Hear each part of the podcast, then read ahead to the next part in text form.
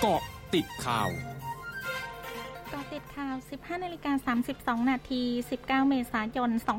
2565 นายแพทย์จเดชธรรมทัศน์อารี เลขาธิการสำนักงานหลักประกันสุขภาพแห่งชาติ หรือสอปสชเผย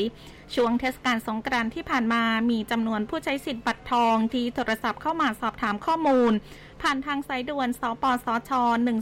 1330 มีมากกว่าวันละ 10,000 ราย แต่ทีมงาน 1330 สามารถรับสายได้ทั้งหมด สั่งเตรียมพร้อมเจ้าหน้าที่ 1330 และระบบต่างๆ เต็มกำลัง รองรับหากจำนวนผู้ติดเชื้อโควิด -19 สูงขึ้นในช่วงหลังจากนี้ นายปิติทั้งไพศาลนายแพทย์สาธารณสุขจังหวัดร้อยเอ็ดขอความร่วมมือประชาชนในพื้นที่เข้ารับการฉีดวัคซีนป้องกันโรคโควิด -19 เข็มกระตุ้น โดยเฉพาะกลุ่ม 608 หลังพบว่าจำนวนผู้เสียชีวิตจากโรคโควิด -19 ในพื้นที่ตั้งแต่เดือนมกราคมที่ผ่านมา มีจำนวน 119 ราย จากผู้เสียชีวิตสะสมทั้งหมด 123 ราย เป็นผู้ป่วยที่อยู่ในกลุ่ม 608 โดยมีโรคประจำตัวอาทิโรคเบาหวาน โรคความดันโลหิตสูง โรคหัวใจและเป็นผู้ป่วยติดเตียง ซึ่งในจำนวนนี้มีผู้ที่ไม่ได้รับวัคซีนโควิด -19 ถึง 63 ราย รมป้องกันและบรรเทาสาธารณภัยเผย ช่วงวันที่ 16-19 เมษายน เกิดสถานการณ์วาตภัยจากพายุฤดูร้อนใน 21 จังหวัด รวม 58 อำเภอ 137 ตำบล 405 หมู่บ้าน บ้านเรือนประชาชนเสียหาย 3,241 หลัง มีผู้เสียชีวิต 2 ราย และมีผู้ได้รับบาดเจ็บ 3 คน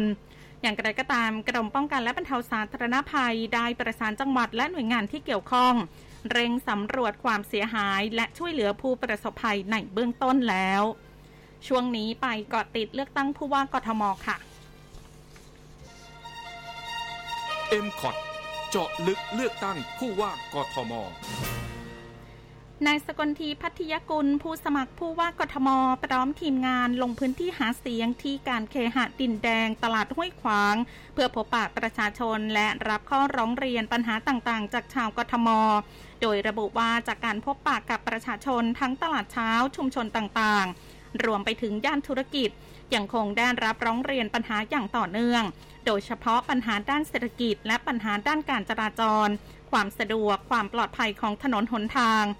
ซึ่งหากได้เป็นผู้ว่ากทมจะเร่งดำเนินการตามนโยบายต่างๆ ทั้งการจัดการพื้นที่ทำมาหากิน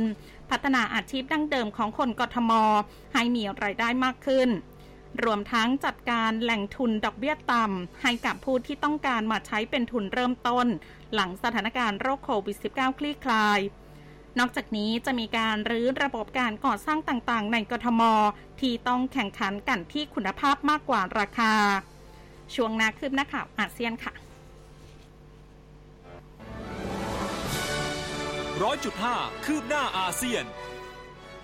นางสาวรัชดาธนาดิเรกรองโฆษกประจำสำนักนายกรัฐมนตรีแถลงหลังการประชุมคณะรัฐมนตรี